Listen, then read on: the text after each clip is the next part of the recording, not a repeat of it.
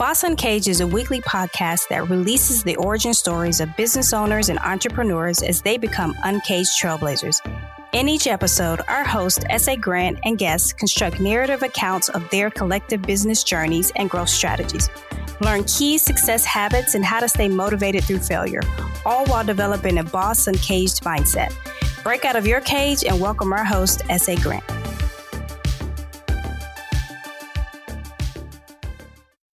Welcome, welcome back to Boss Uncaged podcast. On today's show, uh, it's, it's, it's interesting because I mean she's an industry legend, right? And I, obviously, I'm gonna give you a little bit of like of who she is, and then I'm gonna let her fill in with all the details. So, she is a, a cultural ambassador for one, right? She's a singer and performer. She's a producer, a nonprofit leader, a social entrepreneur, a singer, performer, producer. Again, if you think about that, right? I said that twice for a reason. And then she's also known as the American Songbird. I've deemed her the ambassador boss for obvious reasons. So without further ado, Myrna, the floor is yours. Who are Thank you? you? Wow, that's that's pretty. That that, that sounds good. um, thank you, thank you very much. Um, well, I am a creative cultural arts ambassador, and right now I'm deeming myself the um, performing arts pace setter.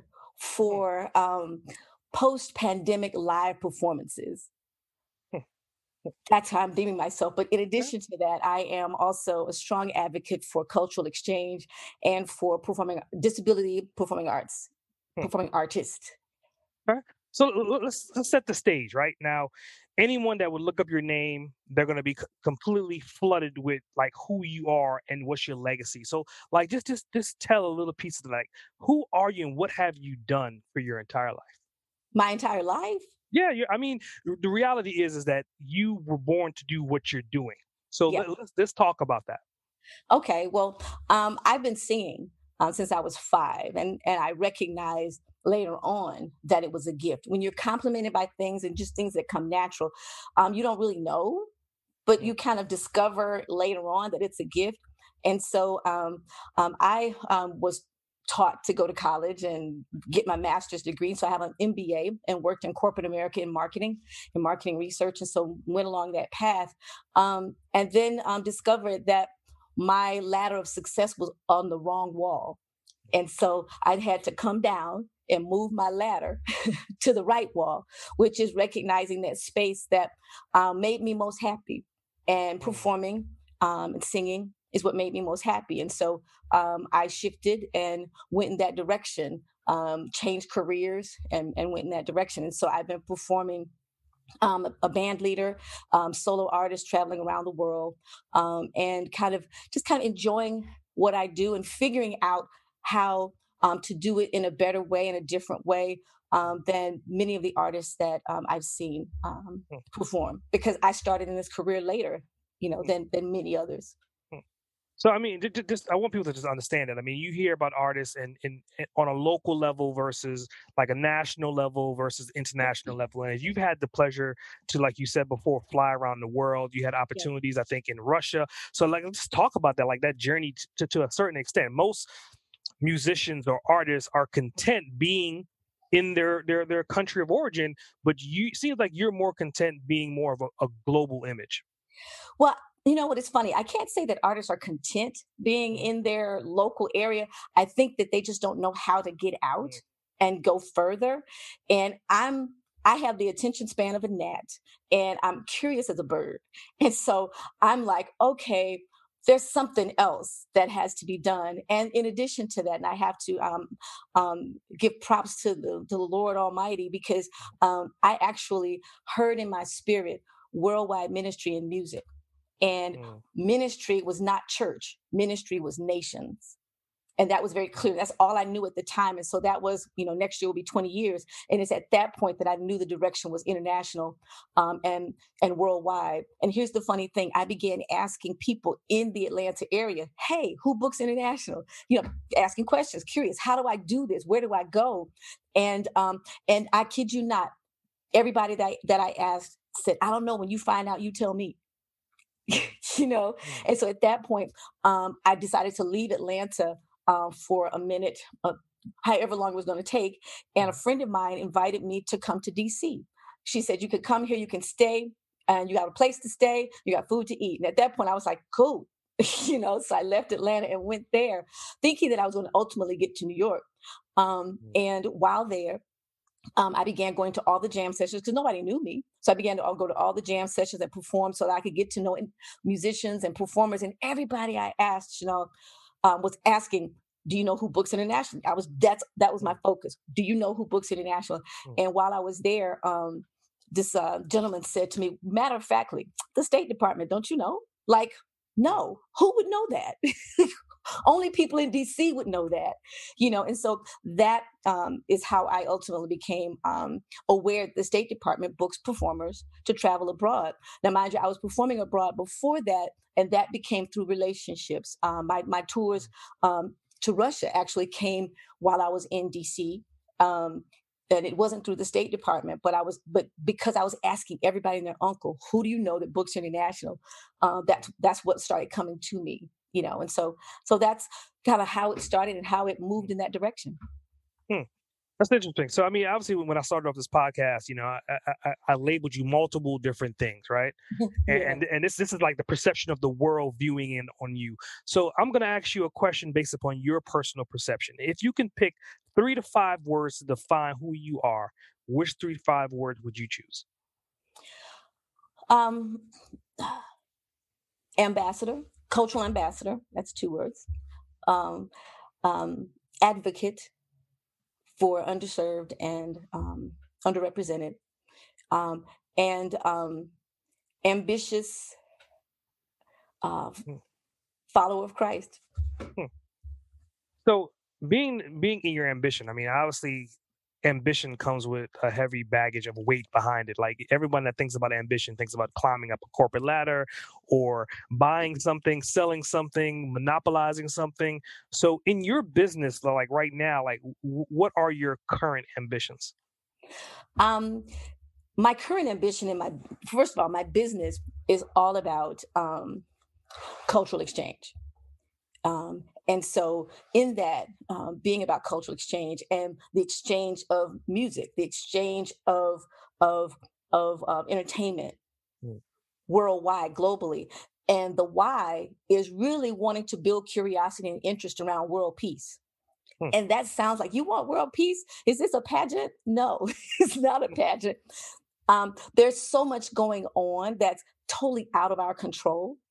And hmm. so um, when I travel abroad, I'm representing three entities when I travel. One, I'm a woman.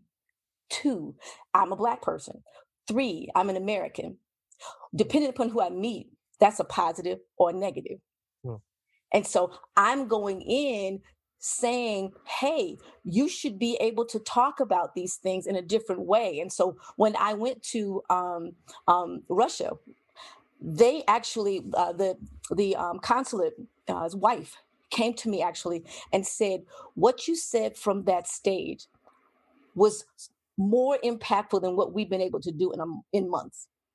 Because I'm not a politician. I'm not someone who is going to go in and um, I'm talking people to people. I, I, don't have a public, you know, a public. Um, I'm not elected, hmm. um, and so it's about that. Um, it's it's about that cultural exchange and it's a global market Hmm. And I'm using the universal language of jazz, the universal language of music, and jazz is perceived because of its improvisation as hmm. the freedom music, hmm. you know. And so all of these things from a um, um, marketing standpoint are buzzwords that really have authentic meaning. It's not hype. When we talk about it, it feels like hype, but it really resonates with people. Um, and so, because of that, um, we have um, the opportunities to um, to really make make things happen in a different way for uh, for other cultures, including America. Here's the crazy thing: when I go abroad, I represent America, so that's why I'm called America's Songbird hmm. because they need to know that I'm American. Well, um, other countries and other citizens are getting cultural exchange. But we in America aren't getting cultural exchange. We aren't getting to see the benefit of other cultures. Now, mind you, people live here, but we don't interact with them. We don't know anything about them. And one of the things that I say, because um, I have a show, um, and let me know when I'm talking too much. I have a I have an event that's called Atlanta um, International Jazz um, Artist Series, mm-hmm. And I feature international artists that are based in Atlanta, top international artists that are based in Atlanta. And my whole goal is to have that cultural exchange for Atlantans to experience other cultures here. And yes, I'm doing what consul generals are supposed to be doing here in Atlanta, but okay, that's all right because I'm a cultural ambassador. My title has been given, I've been given that title by the State Department. And so I mm. take that seriously. Um, but one of the things I say um, each time when I'm presenting an artist is look, if you don't like Mexicans, then stop eating Mexican food. Hmm. Because if they had not come to this country, we would not be experiencing Mexican food. If you don't like Chinese people, then stop eating Chinese food because if they weren't coming here, we wouldn't experience that. If you don't like black people, stop eating soul food. Stop hmm. eating southern cooking because if it wasn't for us being in this country, you wouldn't have those benefits. You go to any other country, it doesn't exist. And hmm. so that's where I am in terms of really bringing to people's attention the value of differences. Hmm. Hmm. That's important. And once we understand and value differences, then we can then embrace our similarities and come together and and kind of be okay with okay it's cool it's cool i like you know but it, it takes that that exchanging and that curiosity um, to to go there as a matter of fact uh, passports you know if a person has a passport then i already know that they're interested and curious or those people who want a passport so um, hmm. that's that's what my business is about hmm. cultural exchange hmm. so i mean in that i mean obviously you, you've given a lot of insight in, in defining that answer but it kind of brings me to kind of like social awareness, right? To, to your point, you said you're three things, right? You're a woman first, you're African American, and, and you're American in general. So when you step yeah. into these spaces, you're either viewed as a, a triple threat, threat, right? Or you yeah. can be viewed as the, the three golden nuggets. So what is probably the biggest obstacle or hurdle that you had to overcome being that you are those three things in the face of adversity you know um, that's an excellent question um, the hurdle to overcome is someone else's perception hmm. that's the hurdle because i'm coming in and if you already have a negative perception of me. Then one i don't know what that perception is and hmm. then two I then have to overcome that. Let me give you an example. One of my very first times um, um, with as a, as a singer, of course, as I mentioned, I started a little later than many, mm. um, and um, the publicist of one of the he's well-known legendary jazz and popular culture um, producer filmmaker um, he does soundtracks for movies and um, just an amazing legendary man, musician, he, the publicist for him came to me and said, You got the look. How old are you? Hmm. I said, I can sing. Chanel, he asked me nothing about can you sing? Hmm. It was all about the look and the age. Hmm. And so, since I knew that I was older than many getting started, that was not something I wanted to discuss. I wanted to hmm. discuss the fact that I can sing. And I can sell records, you know. Um, but you have a perception of me. And so that that part of the reason why I just kind of go out and perform. I'm a performer and I'm an entertainer. And so that's what I do. And so once I get on the stage and then you can then see what I do, it's at that point that we can talk about other things, you know. So I mean that, that brings me to another question, right? Like in the industry, right? And you have music people that just love music. Like they don't pay any attention to like the back office or to like the business structure behind the scenes. But it's like you're kind of in the middle. Like you are a diehard musician, but you also have the business savviness and you understand both sides of the coin. So my next question is like, being that you understand both sides of the coin, how is your business set up? Is it an LLC, an S corp, or a C corp? Um, it's an LLC that's an S corporation. Yeah. Okay. okay. And so um, it's funny because um, I do master classes on the business of music. Hmm. And um, in workshops, because many universities they teach their students how to be performers, but hmm. they don't teach them the business side of things. And um, it's it's it's also funny because you know James Brown said it's called show business, twenty five percent show, 75% business. you know, it's about the business, you know. Um, and we don't we don't think about that because we are gifted. We do have a passion. And mm-hmm. so, you know, as Erykah Badu said, I'm sensitive about my, you know, stuff. So I'm mm. sensitive about this. And so, um, but mm. at the end of the day, if it's not if you're not able to make money at it, then somebody's making money, but not you. And so mm. you've got to figure out how to make money and that you know that's that's where i am now in this virtual world just trying to figure it out because it's mm. very different music is free now and so how are songwriters making money how are performers making money i have an issue and my friends know um, to deem musicians as non-essential oh i'm mm. essential if it wasn't for the music, if people weren't at home listening to music, they'd be jumping off of bridges right now. So yeah. we are essential. And, and and society again these barriers society needs to recognize that we're essential we're not non-essential and so our music is what gets in and penetrates is that unseen value and other people don't recognize it but but we artists know that if it wasn't for us there would we did more for integration than any politician. Hmm. You know, I mean, Ray Charles and, and Mahalia Jackson and others was and, and Billie Holiday were saying, I'm not going to perform if you don't have an integrated audience. Long before the civil rights, you know, movement was signed. Hmm. So it was performers and entertainers out there sacrificing their lives and their dollars. So uh, that's definitely definitely interesting. So I mean, and what I'm getting from that is essentially like being that you're both i would say you're 50 50 right? You're half analytical and you're half creative right? Being that you have that advantage i would think that you would have some particular systems in place and to your point you're educating people you're doing master classes you're doing workshops. So what systems are you educating other musicians on to help them to process the analytical side that they're neglecting because they're more on the creative side? You know, it's first of all, let me preface this by saying um, I am the artist.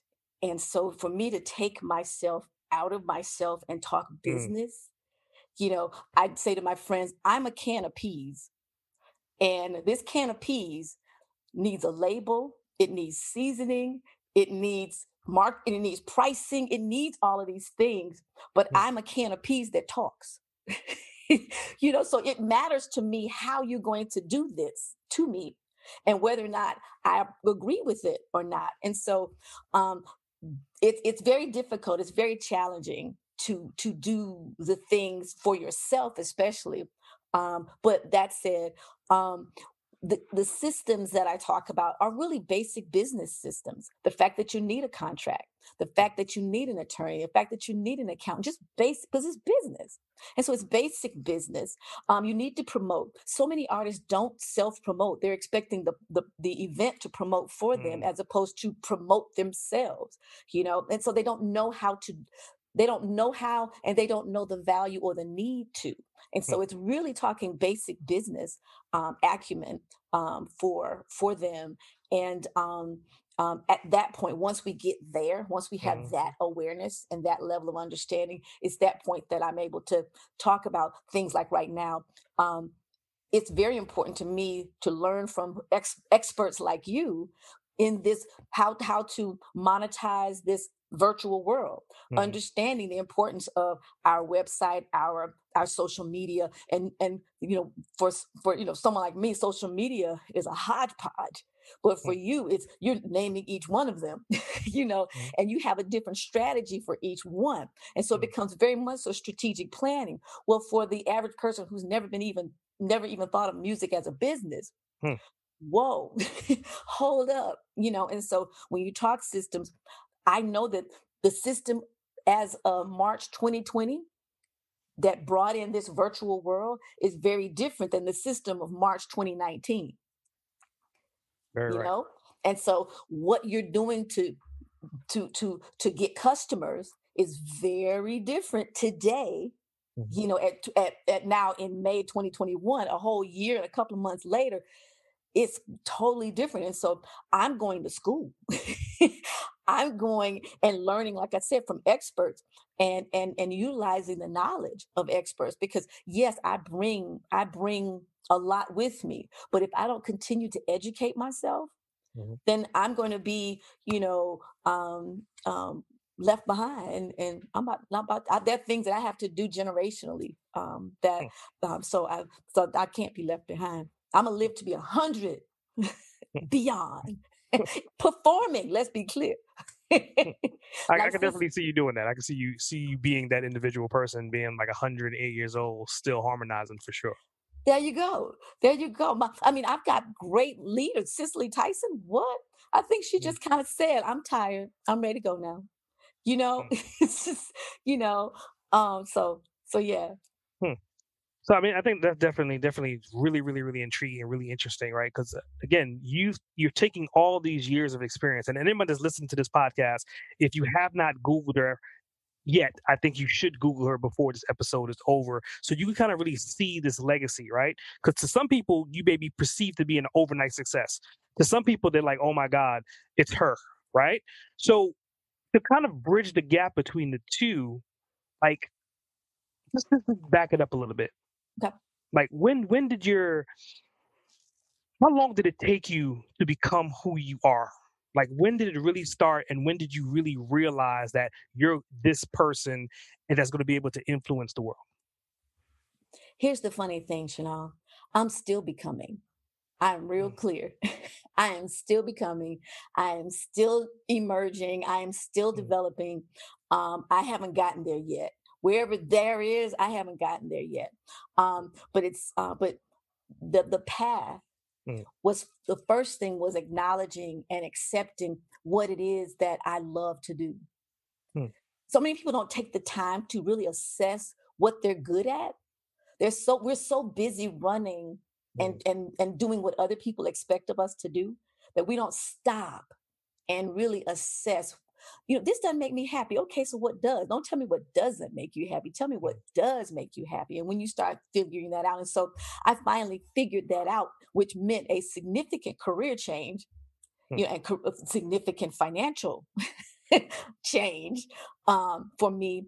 But i i was willing to take that risk um, and so in that um, I began um, uh, performing, of course, for free because wh- whatever you love to do, you do for free. And mm. then began perfecting my gift and my skill. Um, and I used to sing down at Underground Atlanta um, um, back in the early 2000s for free. They didn't pay me, however, I sang for tips. And so I began mastering um, how what songs would draw people over because only if they came over would they tip me or buy my product. Otherwise, they'd be walking. So I had to figure out what what cover songs to sing to get them to come over so that I could get paid. And mm. so I learned from there. In addition, and from there, one of my very dear friends um, um, arranged, um, made, um, hooked me up, I guess, if you will, with the owner of a restaurant that's now closed called uh, Michonne's. And I was their first um, um, weekly performer there every Friday night. And I performed there every Friday night for two and a half years. Um, and there, um, I learned not only, you know, one that I'm I'm I'm the band leader, and so that means that I'm paying my musicians, and so mm. every week these musicians are getting paid, and so I'm providing a significant amount of money for them monthly you know that that's coming through me for them and so i'm pouring money into somebody else's household so i'm an employer mm-hmm. you know and so this mindset of things and so at michonne's i learned um, again how to really entertain the audience because these people are eating you know and so here we are in front of the audience we're not background music we're there and so my goal became okay i want you because they were known for their smoked food their smoked mm-hmm. meats and stuff and so my goal every friday night was to get someone who's having a conversation with their friends to then um, be in the middle of a bite and look over at the band mm. you know, so to me, it became I'm looking to engage, I'm looking to draw you in, you know, and so it's it's that kind of me as a performer because I'm looking for entertainment. Hmm. When I go and spend my money, I'm looking for entertainment. And so I, when, when I perform, I'm wanting some, I, I, I assume somebody else wants that too. And they want that entertainment. And so whatever productions or whatever shows I do, because now not only am I doing my own, I'm bringing other artists and doing other performers and giving them platforms to do the same. As a matter of fact, that's what I want to do more than anything is to not only me perform abroad, but me to facilitate others performing abroad. And hmm. so, but I'm going ahead to give them the opportunity and to and to build my brand so that when people say, you know, when people know Myrna Clayton or the American Songbird or my quote unquote business name, Cedar Tree Worldwide, is doing something, then there's a mm-hmm. a brand awareness of the quality and the level of entertainment that we're going to bring. Hmm. It's definitely definitely interesting. So uh, in in that, I think you you talked about there was a segue. It was kind of a shift. So from today to that shift, roughly how long has that that that time frame been? shift from the awareness to making it happen yeah you know starting the process yeah for me for me um that was at least um about mm, uh seven to seven to eight to nine to ten years because of course i'm working in corporate. Mm. and so the the the, the thoughts of girl are you crazy? Personal conversations me and the lord you know conversations about okay wait you want to do this? You know and then moving and positioning myself. I literally told my mother hey i'm going to do this and i'm i may need to come home and stay with you you know, I, you know, me going, you know, because um, me, me, um, I um, was married, um, had a child, and um, I, my husband and I divorced. Hmm. And so my child, I was, I was, I was at that point a single mom, and it was like, oh wow, I never thought of myself as a single mom. I never called myself a single mom, but I had a daughter that needed to be taken care of. And so mm. all of these processes. So you asked the question, the shift, the the awareness came before the shift came, hmm. and then because there was a lot of self talk. You know, hmm. what, what, how, how, what, and and in that, I'm hearing the spirit and and so at that point i'm like okay no i've got to do this i, I have to do this i can't not do this you know i'm gonna be miserable not and the miserable happy miserable happy i think i'll choose happy and mm. so okay let's figure out how to um, earn and make a living being happy because oh you're gonna pay me to do this mm. Woo! yay you know nice. so then after that decision you asked about uh, after that decision then came okay how do i start making money and that's where the business knowledge came mm. because okay i needed to differentiate myself from the competition I needed to establish a brand image when I'm performing a certain look, all those things that you know about business then at that point you know start going and then came the you know looking at international you know and that and so it was, it was more it was more like that just kind of going through those steps and the mm. process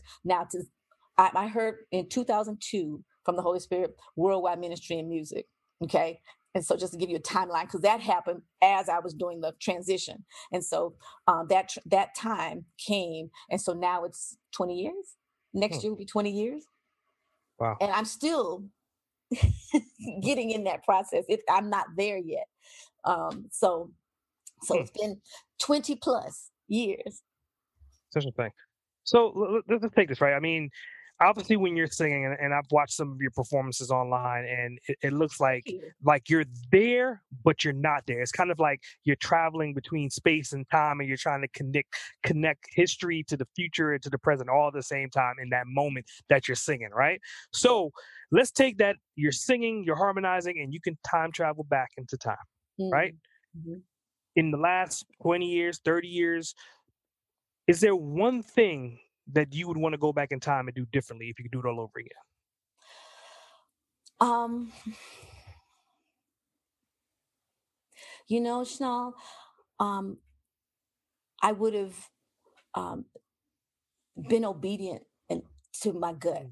to what mm. the spirit was telling me to do, as opposed to second guessing and thinking that I knew better, or because this was happening, that you know I need to. You know, it's it's following that inner knowing as opposed to well it doesn't look no that so and so you know e- even if it was even if someone seemed to be a hindrance ultimately i discovered they weren't a hmm. hindrance but i made them that and so i'm really following fo- following my gut you know my gut my inner my inner knowing the holy spirit however you want to refer to it um but it's it's, it's really that um I, I i'd like it to be much more technical sounding mm. um but for me it's it's it's that it literally is.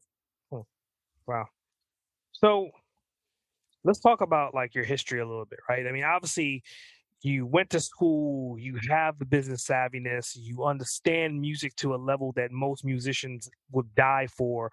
Like, does this combination of business and creativity and musical incline does that come from someone in your family? Do you come from an entrepreneurial background with like your dad a musician or a businessman? Like who where does it come from? Um um it's a hodgepodge.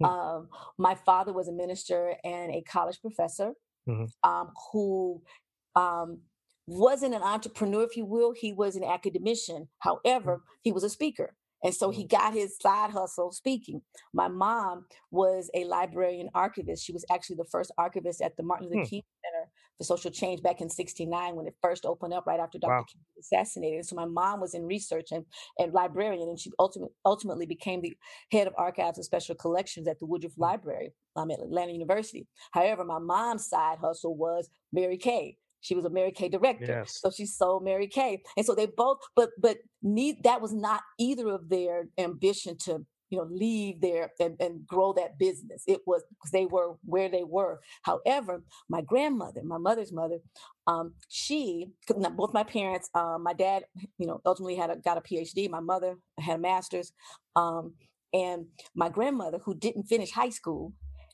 had property all you know, had people working for her, you know, and always had money in her hand. Hmm. you know, she always was able to lend, you know, and and people could pay her back. And so my it was my grandmother um, who is the one that uh, that had that business and it was of course not called entrepreneurism she just had her own independent thing going on hmm. um, and so it was her now music wise both my, my mother and my father sang my father was a trumpeter um, and my father, when he would pull out his trumpet, Janelle, he would go someplace heavenly. And I mm. knew he was like he was he was talking with the Lord because he would he would be some in his office playing. Once he pulled that trumpet out in that office, we knew okay, stay out of the way. It's it's something it's something going on up in here, you know. And so for me, that's why spirituality and jazz go together.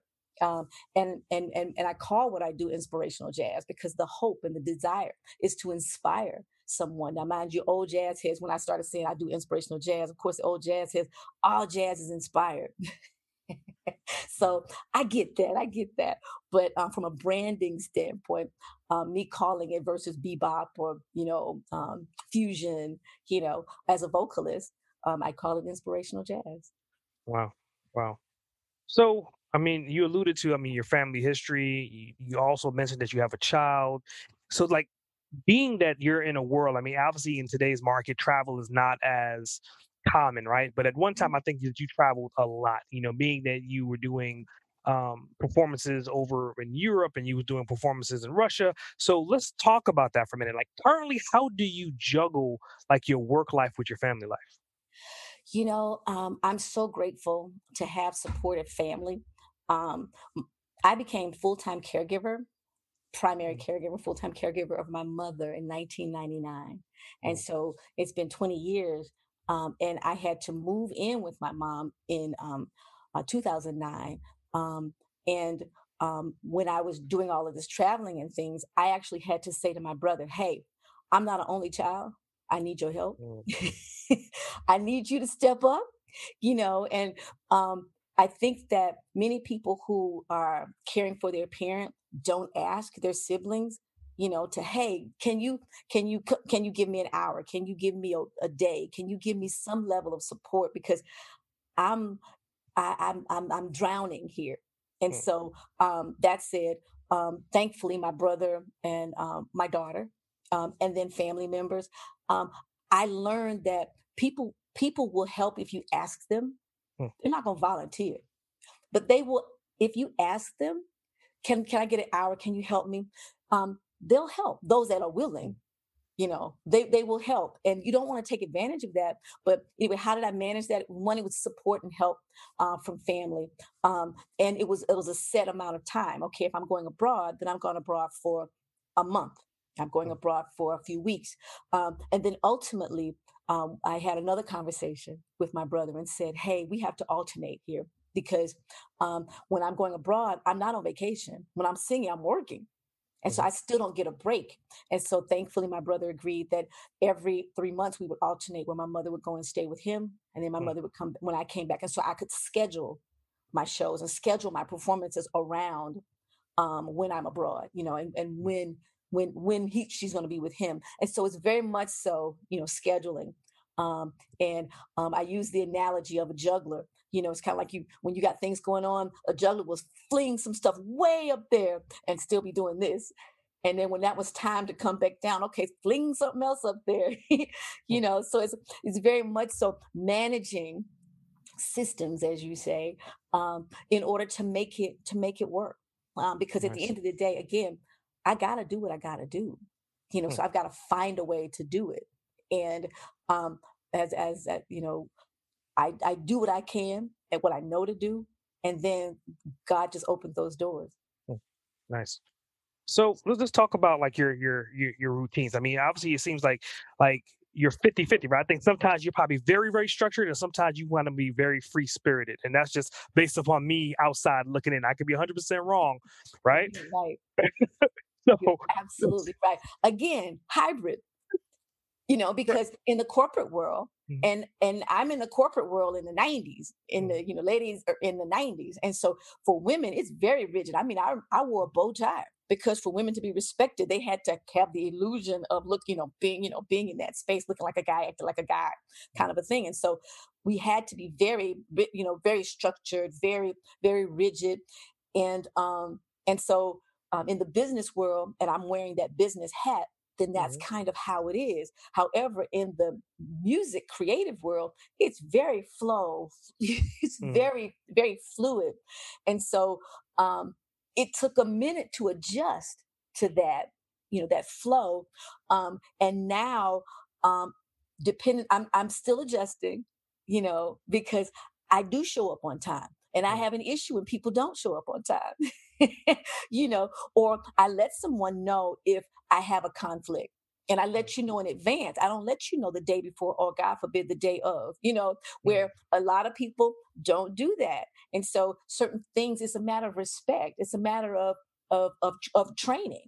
You know, I, and so I recognize if somebody doesn't do that, then either they're disrespectful of people or they just don't know no better. They ain't been trained. They're ignorant to the fact you know and so so so i am um, um very disciplined um but i'm really work when i'm on stage as you've seen oh i'm i'm kind of there mm-hmm. you know and when i come off stage um it's at that point that it's about it's about business mm-hmm. um because i also do um uh, workshops and stuff when i'm in that mode when i'm in a business mode you know then I'm I'm there, you know. But I, I so, I, so I find myself if I'm in a business mode, I'm I'm a little bit more relaxed. If I'm in a performance mode, then I'm a little bit more structured. So that's where it's that hybrid. I want to get to the point, Chanel, hmm. where I'm flowing, hmm. flowing, because the ocean, the river, they're structured. They're structured. They don't, you know, unless something is disruptive, they stay right here. Hmm. you know, but they're flowing and they're getting it done, you know. And so I want to be like that flowing river, you know, that that's that's that's that's going about its business, doing what it has to do, you know, um, uh, and and and sometimes forceful and sometimes just chill. Hmm. But I'm I'm I'm keeping going. So it's interesting that, that you that you bring that up about being 50-50. So like I'm really intrigued by this next question. So okay. what is your morning rituals, your morning habits look like?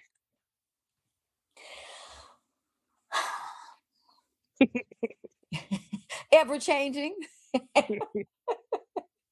Ever changing. I'm trying to find something. Um, um, um, um, because it's, it's it's crazy because I get up, I wake up at seven or eight in the morning, mm. and um, I get up and get my mom situated and everything. And then thankfully now we have a companion for her. Praise God for Fulton County. Um, we have a companion for her. Um, but I am going to bed midnight, one o'clock. Hmm. You know, because I've got stuff that has to be done and things I have to do. And so I'm getting up in the morning. And so you ask about my my morning routine. Um, I I get up, I make sure that I drink um, 16 ounces of water um, that lemon water or you know something like that. Um, I am um, doing my affirmations and I'm reading my devotion oh. and getting my head right. You know, um, because it's about to go. you know, um, and then I look over my schedule, oh, devotion, prayer, meditate. You know, doing that. That that's that. I take. I kind of take my time doing that. I give myself an hour Mm-hmm. you know, to do that um, while I'm just kind of chilling, you know, kind of a thing. Um, I refuse to get up at six o'clock. I refuse to get up at five o'clock because that that to me is like corporate. Mm. You know, so I, so I was going to be getting up at eight, and then my spirit was like, "No, get up at seven. You know, and so at seven to eight is when I have my devotion, spirit, prayer, meditation time, w- drink water, self care, mm. um, and then um, after that, um, I, you know, I obviously have my meetings, but you asked me about the morning routine. It's it's very much so self care. It's very mm. much so thoughtful. The last thing that I do right is, is the night before I'm I, I, I sort of remind myself about what I have to do the next day, mm-hmm. and so I, I I refresh myself and say, oh, okay, this is what you got to do.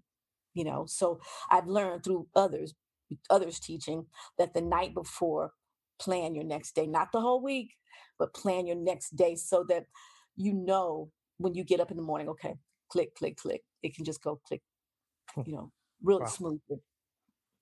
Got it, got it. So. Uh, no, no, no. I think I think that definitely it, it is based upon your personality. I mean, and this next question is kind of falls under that as well, right? Because I'm just thinking about okay, like you're obviously highly educated, but you don't come across as someone that particularly has the time to read but you're getting a lot of information. So this next question is a three part question, right? Like what books have you read on your journey that that helped you get to where you are currently? What book are you reading right now? And I think you alluded to reading devotions. And have you had opportunity to write or author any books as of yet? Well, thank you for asking that about the author part. Um, mm. um, I just led what I called a um, paradigm success intensive mm. um, during the first quarter where I invited friends of mine to go through Napoleon Hill's The Law of Success. Mm. And it's 16 lessons. Um, and so went through that, and that was woo, you know, but but I'm I'm one who says I don't want to reinvent the wheel. There are people who know this stuff, and let me just follow there. That's called learn. That's called learned wisdom as opposed to earned wisdom. Mm. I don't have to go through those steps if somebody else has done it. And so, the Law of Success um, by Napoleon Hill, um, and and I was like, okay, this guy wrote this, published this book in 1928, a hundred years ago, basically, and they were millionaires then. When, when the average income for an average person was seven eight thousand dollars you know and so um okay wow i need to learn from them. Um the other piece of that just speaking very candidly is okay why didn't my dad because my dad was an avid reader why didn't my dad tell me about that book? That meant he didn't know about that book. And so a lot of information we didn't know about and our parents didn't know about to even tell us you know because 1928 my dad wasn't even born yet hmm. but people but they didn't know to even go in that direction. But anyway, that's a whole side another story. But um, that's the book that I just finished, and I did it on an as an audio book. Nice. Um, um, because uh, you know that just kind of like the downtime. I've, I've got a you know, I'm, I'm again, I'm trying. I'm, I'm in school, yeah. um, uh, but also I am in the process now of reading two books. Uh, one is called Resonate mm. by Alex Wolf, um, and the other is called All About all About Love by um, Bell Hooks. Mm. And um, that speaks to that hybrid kind of a kind of a thing. Um, because, you know, Alex wolf as you know, is just an influencer, you know, social media. And, you know, she wrote this book. The book is awesome. Are you familiar with the with the book? I'm not familiar with the book. I'm familiar with the author. Okay. Well, she's written a book and, and young girl, you know, in her twenties, you know, um, and so just, just really, just her, her angle on it as a person who's not acad- you know, trained and, you know, from a, from a, from a textbook, you know, it's just fascinating from a marketing standpoint and the things that she's saying. And so I encourage you to, to check out the book. Um, um, but those are the two, you know, mm. um, I'm, I'm reading both both the softer flow love side and the um, um, and wanting to understand me again. It's it's about self awareness. Mm-hmm. How can I better better myself and and better better others? Hmm. Interesting. And about about the authorship, have you had opportunity to write any books? Um, um, I actually am in the process of, and it's being illustrated now. I've written a book, mm. a children's book, mm. uh, for um, for the disability community. Mm. Um, I um, um, I have a nonprofit that works with performing artists with disabilities. And um, one of the challenges within this population is us, you know, the general population. We create barriers unintentionally, but we create barriers. Um, and so um, um, I wanted to do a children's book to help change the stigma narrative of the disability community um, because I met people who are very, you know, skilled. It's just different who are very talented they're just different and so that whole valuing differences is very important to me um, and so um, this i wrote a uh, children's book is being illustrated right now um, um and um, i'm excited. I'm really excited about it mm. um, because it, it, because disability has so many diverse it's, it's so diverse within mm. itself. You know there are people that are blind deaf we're familiar with them uh, quadriplegics paraplegics but there's also persons who are um, dis- have dyslexia.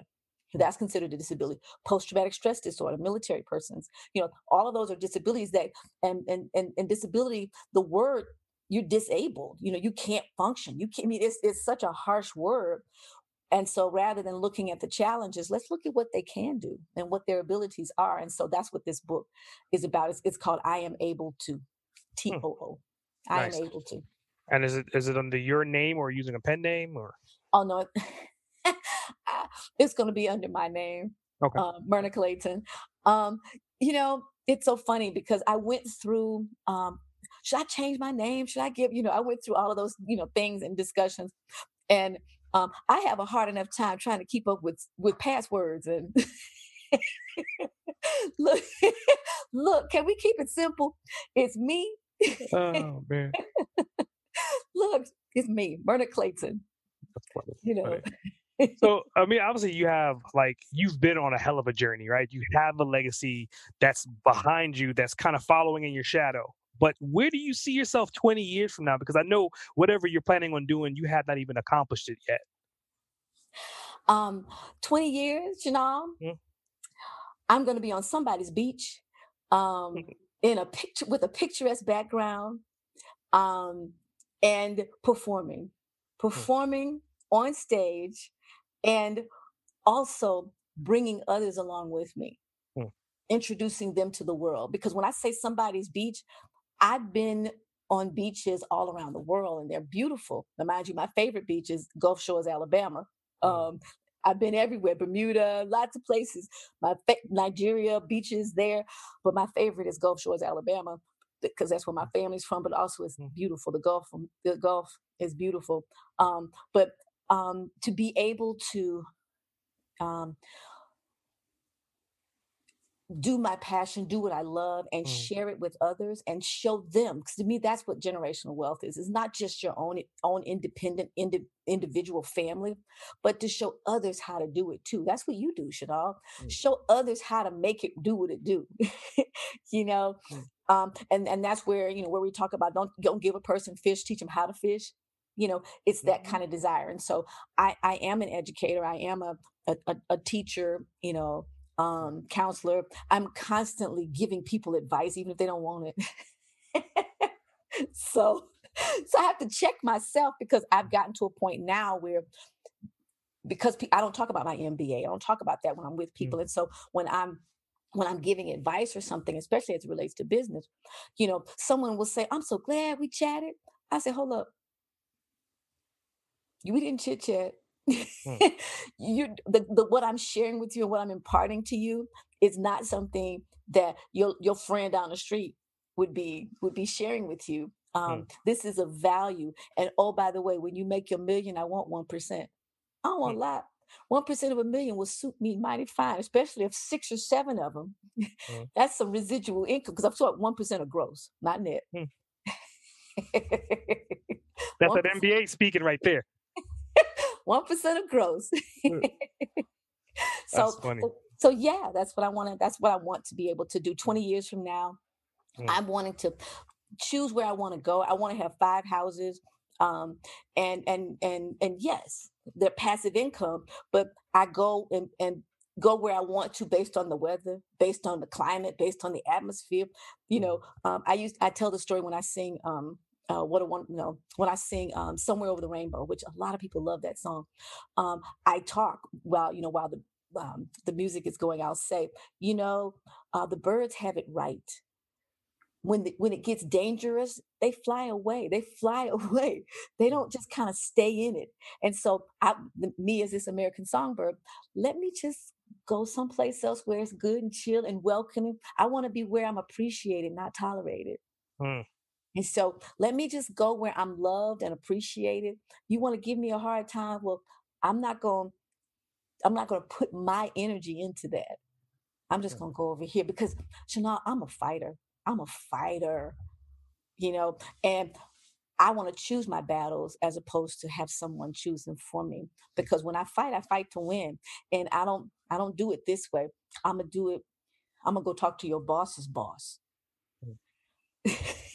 I'm gonna go talk to the decision makers.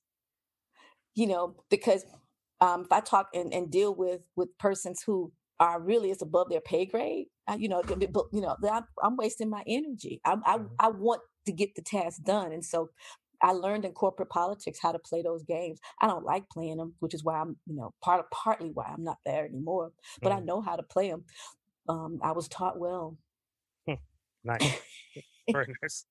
I mean, it, I think that that is a gift and a curse for like any entrepreneur. If you have not worked for corporate America, you kind of have to learn that. And then it always the perception is that most entrepreneurs become very cutthroat very quickly, but mm-hmm. corporate America is cutthroat. They just put sugar on top. That's that's the only difference. It's just it's a skill to kind of articulate particular things in a particular fashion, like you said, is going to the decision maker versus actually talking to someone that's just going to argue with no results. So I definitely appreciate you bringing that topic up. Yeah. So going into like, I mean, you're in multiple facets of multiple different industries. Like, what softwares are you using to kind of manage or orchestrate the different things that you're doing? Uh, um, um, uh, okay. Um, when I was in corporate, mm-hmm. I had tech support, and I would just call them and say, "Can you come help me, please help me?" Um, because I really value mm-hmm. persons with with gifts and with skills. Um, and so I preface that by saying, um, um, I'm having to learn, talking about being in school, I'm having mm. to learn about what tools to use. And so mm. um, as uh, as this virtual world enters, you know, me learning what's the best platform, whether it be Zoom or um, uh, StreamYard, mm. you know, or other platforms to use um, to be able to um, get the message out. Um, what type of um, um, sound, you know, sound equipment mm. to use. Um, and so I'm not wanting to necessarily name drop because they're not, mm. look, they're not paying me to, I'd much rather promote Boss Uncaged than, mm. than somebody who's not, you know, sponsoring me. Um, mm. I want to be sponsored. I want to, like, um, um, to, to be able to um, use product and and and and and and and and and, and product placement. You know, again, that's that MBA coming. I want to have product placement, but um, I utilize um, the um, email. I'm trying to get to the point where I utilize the the email systems um, because I have a lot of emails, but they're not they're they're not managed. Unfortunately, um, I'm a dinosaur you know, in Mm. that respect. And I want to, I know what needs to be done. I just Mhm. haven't yet learned how to do it. And so I'm going to have to utilize the expertise Mhm. of, of, of others. Um, yes, we're on social media. Yes, I'm on Twitter, Facebook, uh, LinkedIn. Um, um, and um, I have YouTube channel um, and, and I have a website, you know, I have all of that. Um, but it's very different when you're doing it for yourself Mhm. versus doing it for someone else. As I said, I'm this can of peas, you know. And so, so, so those are the things. Those are the platforms um, that I use. Um, and then um, um, when I'm performing, you know, we I use you know because I'm operating in this virtual world, Mhm. but I'm I'm also you know I told you I'm I'm part of this post pandemic live performance. I'm this pace setter for that, and so I am really trying to um, see how to do live shows Mhm. you know in in the in this in this environment um and so i'm looking and, and studying how best to do that and maybe you can help me chanel because here's the thing we just did a um an event and we Mhm. charged for tickets and um, we utilized a ticket service I won't go through the names but we utilized a ticket service and we promoted it um the tr- artists again told you don't know how to promote but they did as Mhm. best they could to promote and um people aren't um purchasing from music Hmm. they're getting free concerts all day every day live and recorded or staged you know video and so how do we have a live show that someone's willing to pay for Mm. that chanel i'm watching the live concert on my computer that ain't fun i'm watching the live concert on my tv or on my phone that ain't Mm. fun and i got to pay for that Mm. how do we as entertainers get through to make it engaging to make it entertaining and you're willing to pay. Um, and so that's that's where i am thinking strategically you know as a business person who this is what i do for a living you know how do i do that when when you've got what is it um Verzuz you know where they the, you know the artists you got earth wind and fire and Mm. the isley brothers and i'm sorry i don't want to watch them play their music their you know the records that ain't fun to me and them Mm. talk about it that's cool but i'm not gonna sit and watch sit there and watch that for two hours i'm not Mm. I'd rather go to y'all and see y'all do it live and Mm. have the experience you know and so i'm really looking for technology because i'm looking to create new technology that Mm. allows for us to have the experience you know the closest thing to that is you know is, is, is a watch party you know but i'm not communicating that's through i'm not able to see you Mhm. you know but and so i'm wanting to get with some creatives you know to in this new virtual world how do we have that live experience Hmm. you know i Yeah. don't know I think I think it's, going to be kind of difficult in a sense because what you're asking for is kind of like, how do we do a Woodstock without people being in Woodstock? And uh, thinking about like the magnitude of what Woodstock was, it was not only about the music; it was also about the people being amongst each other. So the only way you can kind of get into that space and that mindset is is being exclusive. And I think that's where things are going to go. Like maybe you don't do ten thousand people. Maybe you have an exclusive event on one day where it's just 100 people that not only could they hear the live performance, but they have an opportunity to interview or conversate or mix and mingle, kind of like the VIP status with the musician live. And that kind of changes things because it's a smaller community of people that you're talking to, and then you can take that content and regurgitate it to the masses.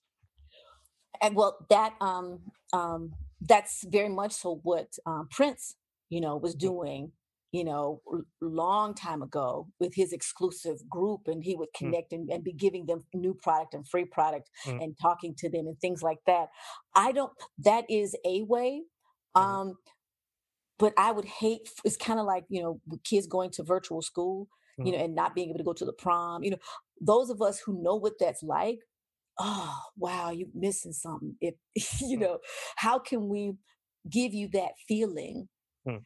Um, there's an old school movie called sleeper i don't know if you ever saw that movie but Mm. um, it's it's uh it, it's uh what's i don't even remember the guy's name but anyway the movie's called sleeper um, i think it came out in the 70s i, I before my time, but I remember remember watching it because folks were mm. talking about it. Anyway, mm. it's very much so futuristic, and he was he was he was literally having sex by touching a ball.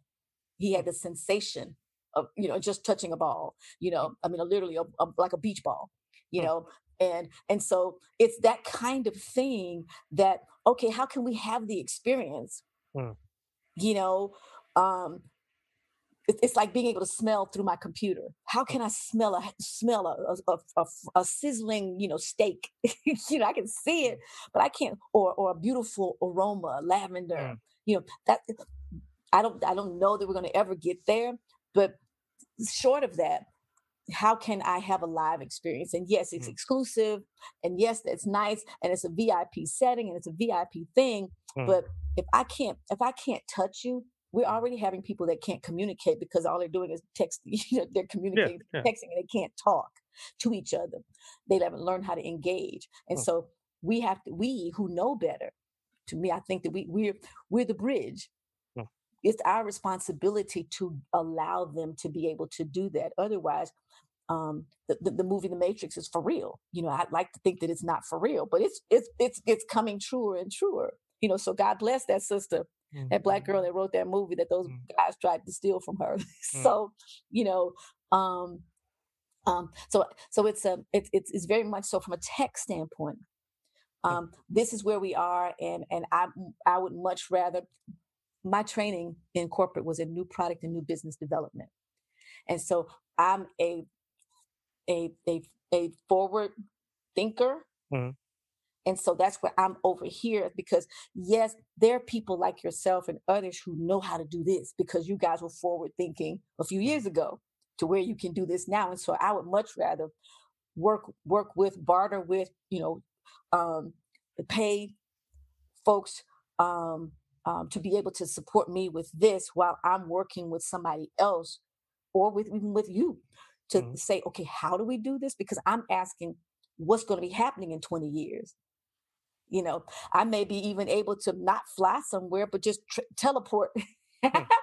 yeah. myself you know to that beach you know, and it not be i mean literally i'm there not i'm thinking you know visualizing i'm there you hmm. know um so Very it's, it's yeah so that's kind of how my little brain goes it's kind of it's, it's kind of out there cool, cool. So let's talk about like words of wisdom, right? The, and I, I think that you are designed to talk to any generation. So I'm not going to say a 15 year old. I'm not going to say someone 30s. I'm not going to say someone 70s. If you want to give someone some insight, and let's say I'll deem them as musicians, what words of wisdom would you give to a musician to get them on track to be successful in their art form and successful in their business? Um,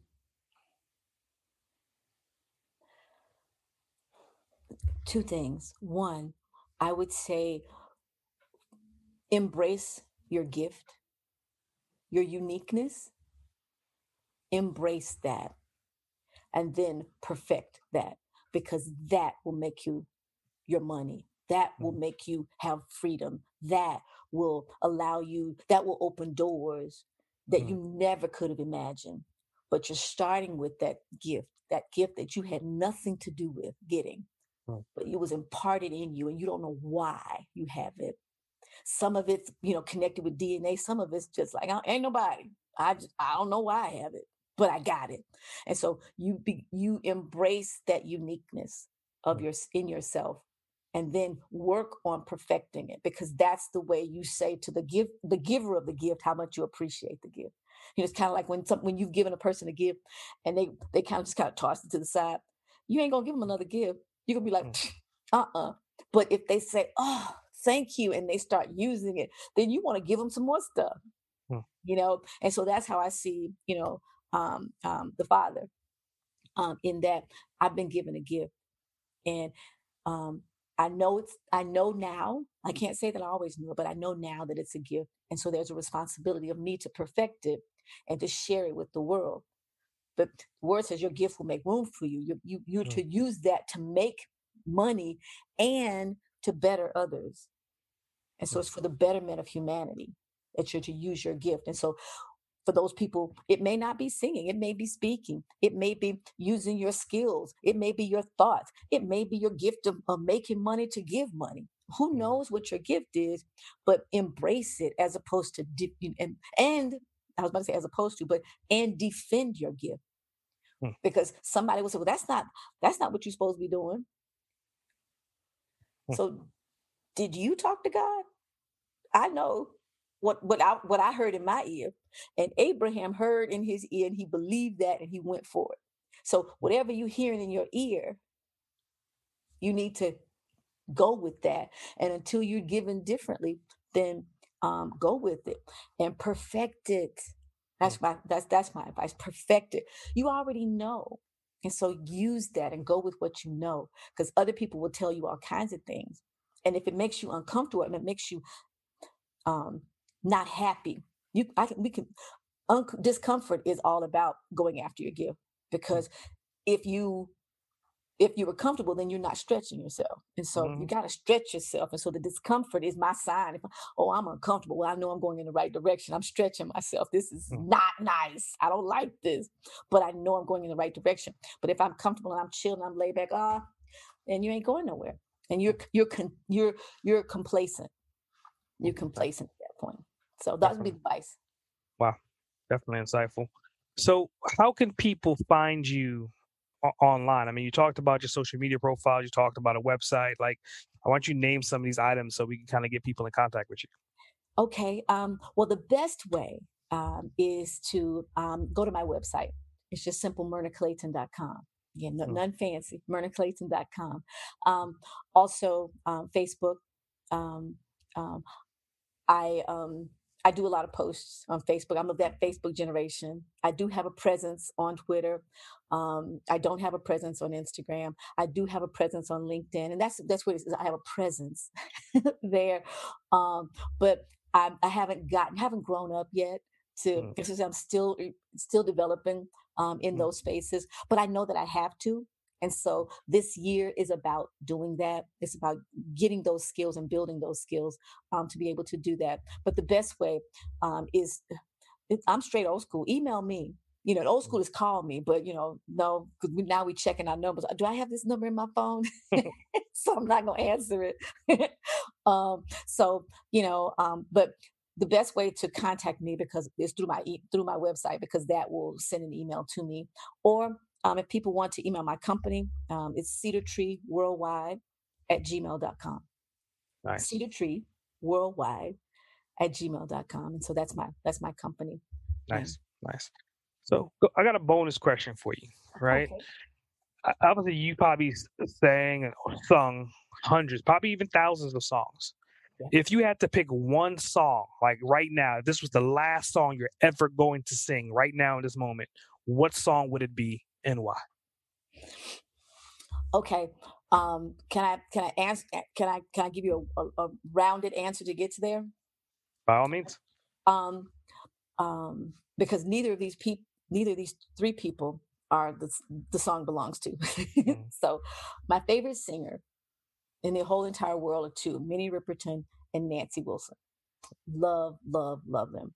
My favorite business music business person is Bessie Smith and she was a business mogul and an amazing singer at a time when there was not technology yet she owned her own train she had her own sound equipment she had her own tent and her own marketing team. And so she was a businesswoman at a time when people didn't like black people and the business being male dominated folks didn't appreciate women being leaders you know, and so Bessie Smith.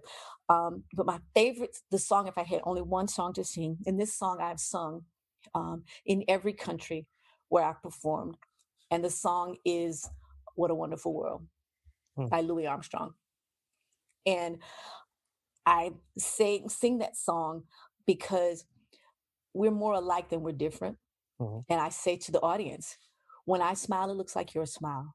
When I frown, it looks like your frown. When you cut me, I bleed red just like you. So we're more alike than we diff- than we're different. So can we get along? Can we not fight? And that's my converse every time. I've sung that song in every country. wow. um, that I've sung. And wow. so, if there was one song, it would be "What a Wonderful World" because it is. It's a hmm. wonderful world that we're living in, and we can either enjoy the beautiful sun or the pouring rain and have a relaxing time, or just be upset because something happened. Hmm.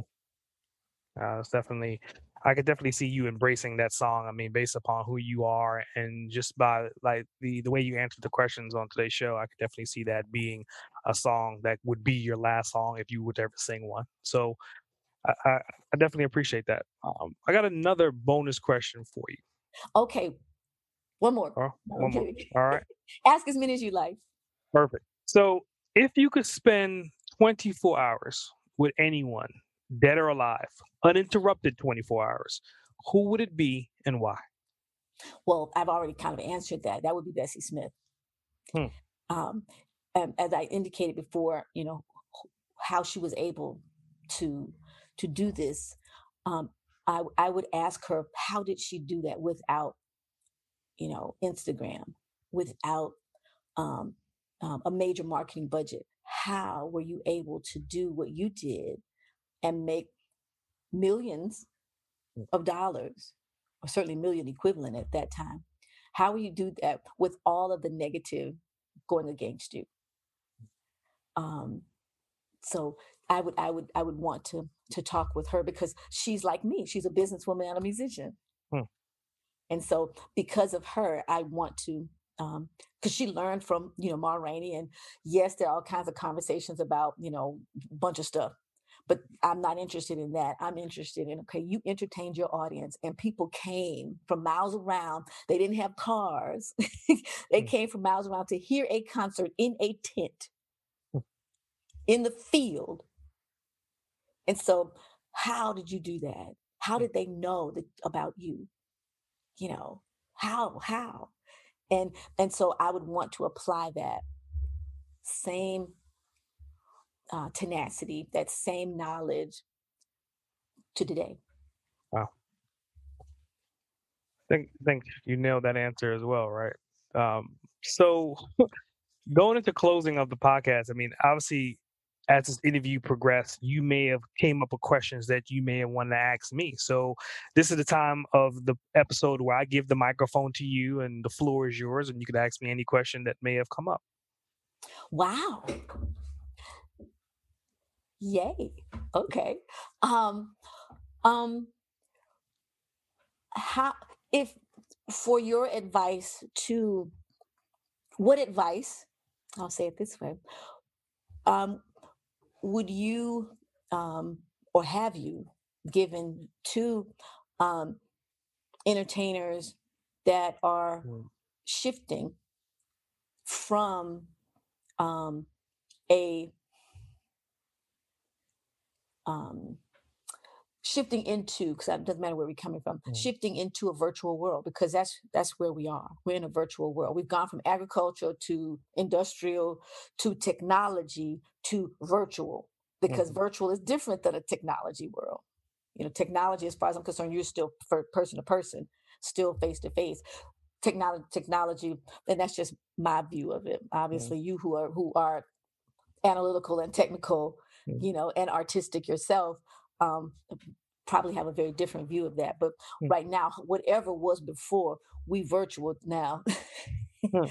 We're virtual world, and so how how would you suggest an artist, um, um, and and also as a caveat, there are no more record labels. You know, the record mm. industry is very different. Um, and so, how would you pr- suggest an artist um, um, not survive but thrive mm. Yeah. Yeah, it's funny that, that you brought that up because um, I think a recent episode was with Alex Johnson, and Alex Johnson is a, is a musician, right? And you know he is creating content, creating videos, and we were just having a, a like a live Q and A style podcast where it was all about growth strategy. And to your point, in today's world, it's not that much different than back in the, the late 80s and early 90s. And we talked about this comparison about back then, you would get records out of someone's trunk, right? There was no social media, but that person would drive around from location to location to location and broadcast about that particular record. Hey, I got CDs. Hey, turn on the car, listen to some of my music and hear the sample. And I think technology has kind of stifled some of that to a certain extent to where people have gotten lazy. They they have lost the edge. So think about it. you're driving from city to city, state to state, county to county, person to person, and you're promoting essentially one person at a time, 20 people at a time, anyone that would listen. But now you have a platform that you can do that to the masses. You don't have to talk to one person at a time. You can talk to thousands of people, hundreds of thousands, millions, even equivalent to billions of people. But people are not doing that in the environment. So back in the day you would go out every single day. Every single day you would hit the streets and you would try to promote and market your mm-hmm. cd and today you've only marketing your cd maybe once a day maybe once every other day maybe once a week and then you're scratching your head trying to figure out like why you're not getting more sales. Well there's a bigger world with way more mass communication so if you're going to be heard you're going to have to be one more frequent and a lot louder much like when we were selling CDs out the trunk of cars. Wow. That's that's great and that's that's good and and and, and that even means even that much more um, why artists have to be business persons um, mm. because because I do I'm I'm a student of Master P you know um, like I said, I go to school, man. It's it's like, hey, why reinvent the wheel? There are people who've done it, so let me mm. learn from them. Um, and so so yeah, that's that that that that's great. Mm. Um, okay, um, um, what is uh, for um, music? Mm-hmm. What is the best um, uh, platforms? What are the best platform, or what is the best platform uh, for um, for promoting um, hmm. or, or, or, is there a system that you recommend for promoting um, music? One, hmm. events two, which are which are different. Two different, yeah, two different monsters. Yeah, mm-hmm. yeah, and it, there's definitely overlap with that. I mean, music is one of those things. It's kind of, are you trying to be mainstream? And if you're trying to be mainstream, then obviously going through some television outlet to kind of get to the masses. And you know, think about like MTV was like the dawn, and Video Music Box back in Brooklyn were kind of that epicenter to kind of have this content where you can sit down and watch a channel all day, all night, and see this content. So, what's the equivalent to that in today's world? Yeah, we have Vevo, we have all these other channels that have music ongoing, but YouTube is a channel that reaches out to I think it's probably like 2.1 billion or close to that number, right? They're in the billions, right? So you can mm-hmm. put content out there not only for free, but you can utilize this platform to market that content as well. And once you get to a certain size, you could also use your own content to monetize, which means you're you're selling ads for other people in between like commercial spots for your current music. Okay. So just understanding that principle of video first, right? And they always say like, you know, video, you know, killed the radio star. Well, in today's world, everything is handheld, right? There's billions of people with handheld devices, and even on Facebook, even on Twitter, even on Instagram, TikTok, YouTube, all of these environments have video components. And that's the first thing if you're looking for conversions is to look for video first. So I always say start with video. Start do video music do more video musics on a regular basis and then you would take the actual video that you created for music and convert it into audio. Do the video first do the music second. And i'm not saying that the quality needs to be less. I'm just saying think about like if we're talking about hip hop artists for example busta rhymes in the 90s was like the michael jackson of the 80s for hip hop when he did a music video, it was an epic event. It was like a, a, movie was being released, and everyone and their mom was glued to the screen to see what crazy thing he's going to do next. But his quality of music never suffered. But he put so much into his visuals that till this day, Busta Rhymes is one of the musically inclined legends of our time, not only for his music, but also for his video representation. So just think about that. Like you can do that. Eh, you know, I think Lil Nas X is kind of coming into that space. His videos are like you sit there and your mouth hits the floor and it's more shock value than anything else. Yeah. But he understands the psychology of what people are going to be clingy to and what they're going to be talking. They're going to be talking about Lil Nas X videos 30 years from now because of what he did now. And it's kind of like, it's nothing really new, but he is targeting people based upon the psychological aspects of it. And that's what Busta did in the 90s, and that's what Michael Jackson did in the 80s. Now, that's fascinating to me. Um, now, but because you have to do the music 1st mm-hmm. in order to make the video for the music. Correct. But you're saying, okay, but instead of putting the music out first, put the video out first, that that music alone out first, put the video out first, um, that has the music with it, and let that let let that video visual be what the music rides on. Um, Think about sharing it, right? If, if if, if no matter if it's food or if it's a, how to create a product, majority of the things that are being shared are videos. You may get some images here and there, but you can't have a still image and have a music associated to it, right?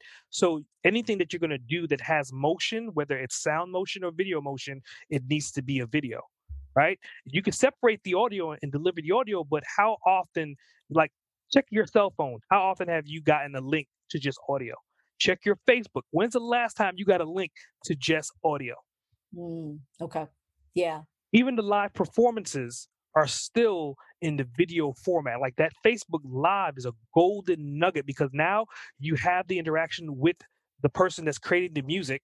And it's this guy, his name is Mark, and he's kind of like a musician guy. He's on Facebook Live every Sunday.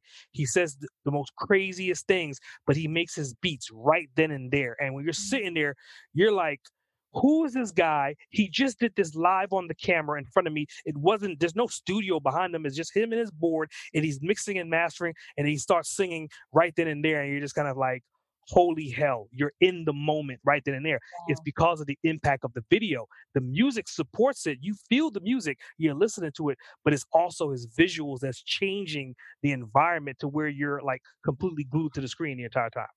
Wow. Wow yeah that's that's fascinating and that's that's that's what's that's what's up my little head's going process yep, yep. yeah yep. yeah okay um well what about events yeah so events is it's events are so difficult right now because like in-person events versus virtual events it's like the sky's the limit. Like that's that's like the new green savior, right? Because I mean, you could pop up with a new software tomorrow and combine both of them. But you know, Eventbrite has been around forever, and they kind of have like a hold on it. But then you have webinars. I mean, any webinar platform essentially allows you to do an online event, right? You can yeah. even do Zoom online events. So just think of it from the standpoint use whatever works for you, whatever you're comfortable with, and make sure it has the features. One feature that you want is to be able to monetize. So think about it from a standpoint if I could monetize my webinar, how would I do that? I would on the front end, I want to put something that that has a conversion for somebody to make a purchase point. So whatever platform that you can say, hey, sign up for this, make a purchase, and then I give you access. That's that's the simplest way of looking at it. Don't worry about the platform. Worry about the core functionality. Can I check someone in? Can I verify it? Did I get paid? do they get access and then mm-hmm. obviously you want to then follow up with them and that's the series of events when it comes down to whether it's live events or localized events wow wow wow i'm i'm i'm, I'm on the because i know you're a systems guy so i'm on the mm-hmm. process the mm-hmm. steps because that's what systems are they're steps that can be repeated scale scaled yep. um, and so the repetition of it um, well then um, with that that process um, um, my audience is international. Mm-hmm. And so um, local too. I mean, not, not local too. Um, I tell people America is included in international. you know, yeah, it's part um, of the um, world, right? Yeah, right. Um, but every time when I say international, they think, "Well, I don't do stuff in America." You know, so it's like, no, I, America is included in that. But anyway, neither here nor there.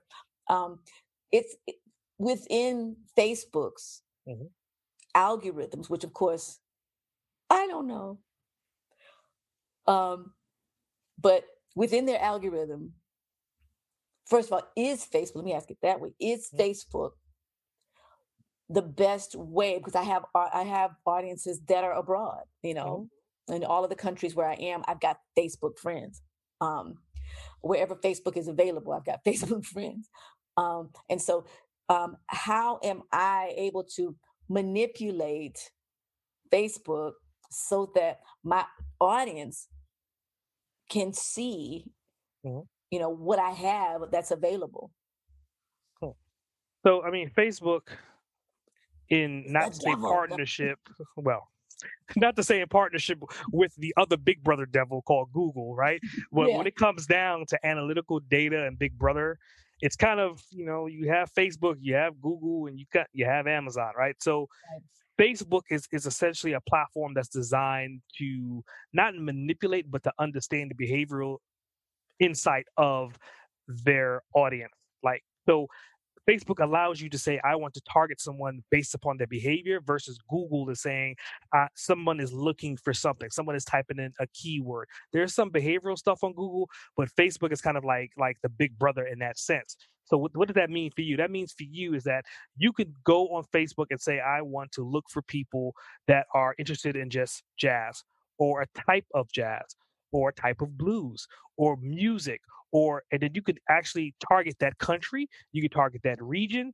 So part of that audience that you're looking for first and foremost if you have an email address like that's golden because majority of the email addresses should be associated to a facebook account if they have a facebook account underneath that email address. Once that person logs in via that email address then facebook knows exactly who that person is, what they do, whether they they have dogs or cats, whether they like to swim or whether they like to eat ice cream while they're in the hot tub. Facebook knows that. So mm-hmm. if you have the emails, then you could easily attach these emails and create what's called a lookalike audience inside of Facebook. And a lookalike audience is saying, hey, I have this pool of people, this 100 people per se, 200 people. Facebook, you have billions of people.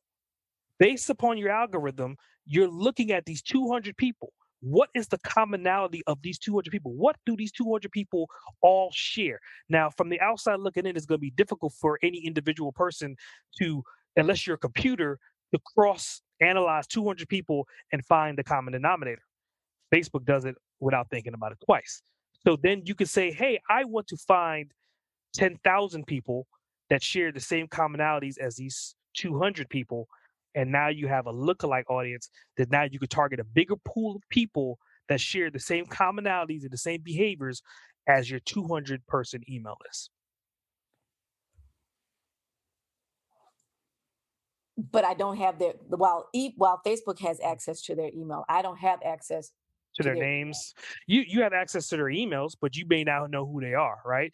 Think of it from a standpoint of that, that's why you have lead magnets. And somebody comes in, they'll give you their their name and they'll give you their email address. The second that you capture that email address, the next part of that is you want to facilitate and talk and communicate, and then you want to pipeline that information back into Facebook to create these lookalike audiences, so you could then target people like them, not just that person, but more people that has the same personality traits as that individual person. Now, once you find the new pool of people, Facebook is not going to give you that information, right? There's privacy laws, right? So with these privacy laws that are in place, what Facebook can then do is then you could pay Facebook to communicate to these pool of people that Facebook has deemed to be much like the pool of people that you do have the email addresses for. So then that's why you will see ads. If, if you go online and you see similar ads over and over again on Facebook, and the, the ads are usually targeted to you, and you can't help but to stop and to look and to click or to save, is because Facebook knows that you love the information that they're putting in front of you based upon the habits that you've done over the years of using Facebook. Yeah, that's that's a whole nother conversation. But a whole yeah. nother box, a whole nother whole nother beast. But it's very it's very um simplistic when you think about it is, is, is really thinking about hey if i know john likes to jump show me 20 other johns that like to jump. It's just that simple. And if i like john likes to jump i like john to jump over something i want more people that jump over something. And then you say i want somebody to jump over something and do a backflip and you're just layering in the, the pieces that you're looking for. So then you're going to find people that just know how to jump over something and then do a backflip versus just people that know how to jump or people that just know how to jump over something. So you're you're isolating and you're getting smaller and smaller down into your niche until you find the gymnast, right? And that's that's a way of looking to find a gymnast is to think about people that like to jump, move forward, run, backflip, stuff like that, and then you could introduce to them about becoming a gymnastic champion or whatever it is. It's just a psychological way of looking at it, of breaking down based upon the personality, habits, and traits. Well, with that, there are you can you can do Facebook ads, mm-hmm. You can do you can boost your your stuff. What's the difference between and and, and what and is this Facebook ad? Because I obviously don't know this, and yep. so I'm picking your brain now. When I see something that says sponsored, is that an ad or is that a boost? Well, they're one and the same. Think about it. That Facebook, they, their psychology is beautiful, right? That like once you understand the principles of psychology, all you have to do is rename something, right? So, prime example, I can say red and red. Am I talking about the color, or am I talking about actually reading something? Yeah, yeah. It's all based upon perception. So right. you may see sponsored and think, okay, what does sponsored mean? And Facebook understands that. Hence why they'll put boost. Why didn't they just call boost sponsor? Right. It's, it's the same. But they understand that from a user standpoint, you'll look at the word boost and be like, boost means increase, boost means uplift, boost means something positive. I need to do that. I need to boost my post, right? That makes logical sense when I explain it that way. But on the back end, all it is is just you're paying money for them to show that particular thing that you're boosting to a multiple audience. That's the definition of an ad. You're advertising. You're paying for someone to take something and present it to multiple other people. so it's my, exact- so it's my my my my my my post that versus I guess if I do Facebook advertising, it's creating an ad it's one and the same, but obviously Facebook advertising gives you way more control over your ad and your reach of who you're going to communicate with, and you could target and you can niche down. It's like being an average user versus being a pro user. The pro user has way more bells and whistles and way more control to target exactly what you want to do. When you boost the post, you're just saying, hey, take my five, ten, twenty dollars and hey, you got a million people, Facebook, then send it to these million people. But we all know that a million people may not be your target audience. It may be 10,000 people, maybe a thousand people, but you're not going to know who's going to have access to that ad because you're only going to spend 20 bucks and 20 bucks for a million people doesn't even add up. So you may end up getting a couple thousand, but which 1,000 are you getting from that million? You don't have no idea or no clue with a boost. Right. Right. Okay. Okay.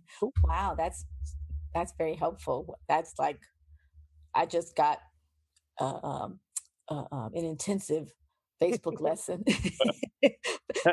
the intensive courses, mm. intensive master class. I, I like those, but as a matter of mm. fact, because it condenses every, you know, mm. you got to be, you know, but it, it, but but it gets there and it gets it gets to to that to that to that answer.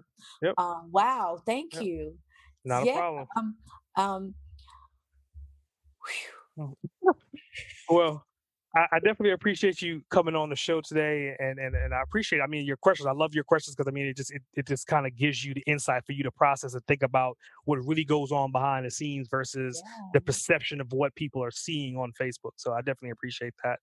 So, yeah, again, well, thank you. Thank you. Thank you. Thank you for the opportunity. Thank you for um, insightful questions. Oh my gosh. Mm. Um, and um, and I appreciate your listeners. I appreciate your audience uh, being attentive and and caring enough to hang around and and, and to the, to the end. Yeah. You know, so so I appreciate that. Thank you very much. I would love to come back again and and mm. talk to you, talk to you, and talk to your listeners, um, your viewers. Excuse me. Mm. This is visual. Your viewers um, again to just kind of um, to, to, to to, to, to share what I've learned, what I've done as a result of all the things I just learned from. Chanel. well, I definitely appreciate it. Yeah, S.A. Grant, over thank and out. Thanks for tuning in to another episode of Boss Uncaged. I hope you got some helpful insight and clarity to the diverse approach on your journey to becoming an uncaged trailblazer. Don't forget to subscribe, rate, review, and share the podcast. If this podcast has helped you or you have any additional questions, reach out and let me know. Email me at ask at sagrant.com or drop me your thoughts via a call or text at 762 233 BOSS. That's 762 233 2677. I would love to hear from you. Remember, to become a Boss Uncaged, you have to release your inner beast. S.A. Grant, signing off. Listeners of Boss Uncaged are invited to download a free copy of our host, S.A. Grant's insightful ebook, Become an Uncaged Trailblazer. Learn how to release your primal success in 15 minutes a day.